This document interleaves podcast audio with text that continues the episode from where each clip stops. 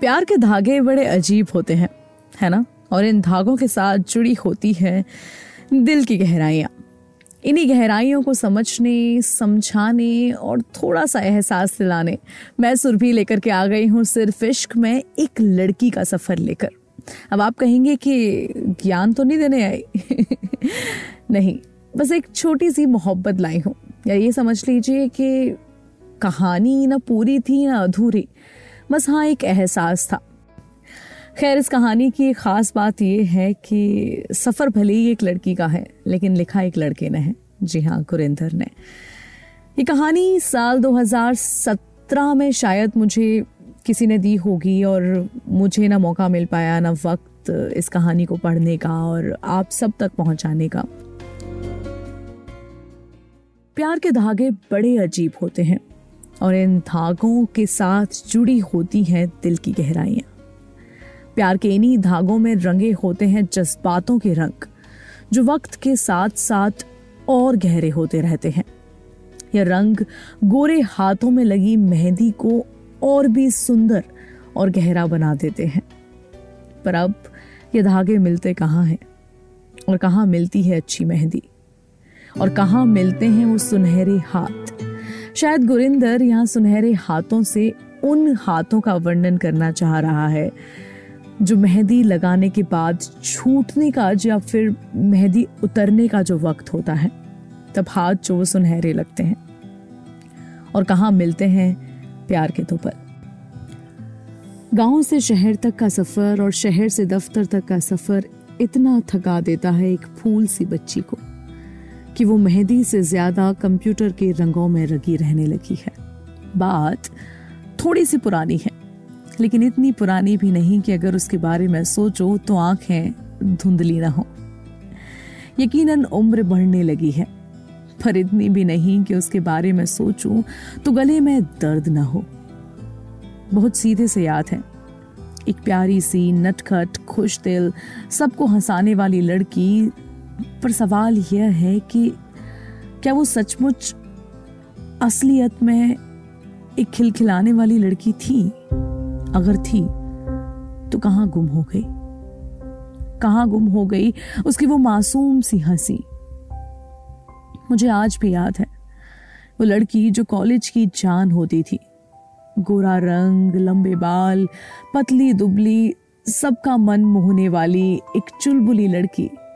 जहाँ जाती, वहाँ सबको जीने का तरीका सिखाती थी। सबको बस यूँ ही हंसाने का बहाना ढूंढती थी। उसका भोलापन और नटखट अदा सबका मन भा लेती थी। वो बहुत शरारती थी। पर इन तीन सालों में सबकी दोस्त बन गई थी। कॉलेज के तीन साल कैसे गुजर गए पता ही नहीं चला। आखिरी दिन जब हम मिले तो नहीं पता था कि ज़िंदगी फिर से सड़क पर तेज भागने लगेगी। शायद ज़िंदगी की रफ्तार इतनी तेज थी या यूँ कहिए कि वक्त इतना कम कि हम एक दूसरे को भूल से गए। अब ज़िंदगी पंद्रह साल आगे ले आई है। वो बरगद का पेड़ जिसके नीचे चाय के गिलास के साथ कंपनी और लव के सेशंस दिए जाते थे। और रोज पैसे कौन देगा इसके ऊपर बहस हुआ करती थी। आगे बढ़ती ज़िंदगी ने सब कुछ भुला दिया। एक दिन शाम जब वहाँ से गुजरा तो देखा कि चाय की दुकान की जगह एक बढ़िया सी कॉफ़ी शॉप आ गई है। पर वो पेड़ अब भी मुझे बेचता था, बस लोग बदल गए थे। रात अब भी सर्द थी, हवा अब भी वैसे तेज चल रही थी। बदलते मौसम का एहसास उस दिन हुआ जब मैं लंदन की सड़कों पर तेज चला जा रहा था। देखा तो आँखें ठहर सी गई। मुझे लगा, वही लड़की चुलबुली सी, प्यारी सी, तेज चलने वाली, तीखे नैन नक्श वाली, मेरे, हमें शायद फिर मिलना था। मुझे एक प्रेजेंटेशन देनी थी और देखता हूँ कि गोल मेज पर चारों ओर एक जाना पहचाना सा चेहरा, वो गोल चेहरा भी मौजूद था। वही चेहरा दिल किया कि चिल्ला के कह दूँ कि इतने साल कहाँ थी तुम? चिल्लाते चिल्लाते मेरी आवाज़ थम सी गई और शक हुआ कि क्या यह वही है। उसके होठों पर मुस्कुराहट नहीं थी। गालों पर नकली लाली लगी थी। वो आँखें जिसमें शरारत थी, काले मस्कारे में ढकी हुई थी। गुलाबी चूड़ीदार सलवार की जगह एक कॉलर वाला सूट। आ गया था मैं शायद इस लड़की को नहीं जानता था। उसकी आँखों में एक अजीब सा दर्द था, जिसे वो बताना नहीं चाहती थी। पूरी कोशिश कर रही थी छुपाने की। तो लड़की जिसे मैं जानता था, कहीं खो सी गई थी और भूल चुकी थी उन बातों को, उन जीने के तरीकों को, जो वो खुद हमें सिखाया करती थी। ऐसा लगा कि वो मुस्कुराना भूल सी गई थी। एंड कितने सालों से हँसी नहीं थी। मीटिंग खत्म होने के बाद हम मिले। मैंने अपनी यादों को समेटा और एकदम से पूछा, क्या तुम कविता हो? उसने कहा हाँ हाँ तुम कैसे हो, गुरिंदर? अभी भी लिखते हो? मुझे आश्चर्य हुआ कि अब तक भूली नहीं थी वो मुझे। मैंने कहा हाँ कविता, मैं अभी भी लिखता हूँ। कविता ने कहा, अब तो टाई भी लगाने लगे हो। मैंने कहा, और तुम मस्कारा। मुझे पता नहीं क्यों लगा कि वो रोना चाहती थी। बात को बदलते हुए मैंने कहा, और ज़िंदगी कैसी चल रही है? मुझे घर नहीं बुलाओगी? उसने कहा, मेरी शादी हो गई है। मेरा पति एक ब्रिटिश है और तीन बच्चे हैं।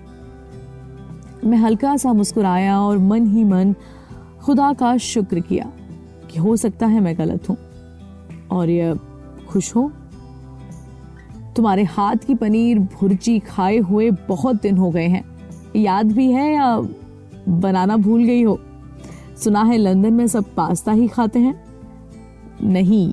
माँ बाबूजी ने मुझे पनीर भुर्जी बनाना उसी दिन भुला दिया, जिस दिन मैंने एक ब्रिटिश से शादी कर ली। मुझे पता थी कि वही करेगी जो इसका दिल चाहेगा, और उसने वही किया। खाने पर नहीं बुलाओगी। पनीर भुर्जी न सही, पास्ता ही सही? नहीं, मैं नहीं बुलाऊँगी। मुझे याद आया कि वो कभी चाय के पैसे नहीं देती थी। उसे याद दिलाते हुए मैंने कहा, कोई नहीं, कॉफ़ी के पैसे मैं दे दूँगा। मुझे गलत मत समझना, पर मेरे पास सिर्फ़ पाँच मिनट ही होंगे। दफ्तर से निकलते स्टारबक्स की कॉफ़ी लेते हुए तीन मिनट निकल चुके थे, और दो मिनट ही बाकी थे। उसे वाटरलू स्टेशन से ट्रेन लेनी थी, और मुझे उसकी ज़िंदगी की रफ्तार पढ़नी थी। और मैं जानना चाहता था कि वो धीरे कैसे हो गई है। एक मिनट और निकल गया और ट्रेन आ गई। जाते जाते मैंने पूछा, कविता, तुम अपनी मुस्कान क्या इंडिया छोड़ आई हो? तुम्हारा शरारती सा चेहरा कहाँ खो गया है? रुकती हुई ट्रेन को देखते हुए उसने धीमे से कहा, मेरे तीन बच्चे हैं, जिसमें से एक चल नहीं सकता। मेरा पति, जिसे मैं शादी से पहले जानती थी, वो वैसा नहीं है। महीने के चौबीस दिन बाहर रहता है। बच्चों के साथ उन्हें तैयार करते स्कूल ड्रॉप करते होमवर्क करते, घर की देख रेख करते, फिर अपने ऑफ़िस आते, वक्त कहाँ गुजर जाता है पता नहीं चलता। इन सब के बीच अगर तुम सोचते हो कि तुम्हें घर बुलाकर तुमसे बातें करूँ, और वो बात करते रुक सी गई।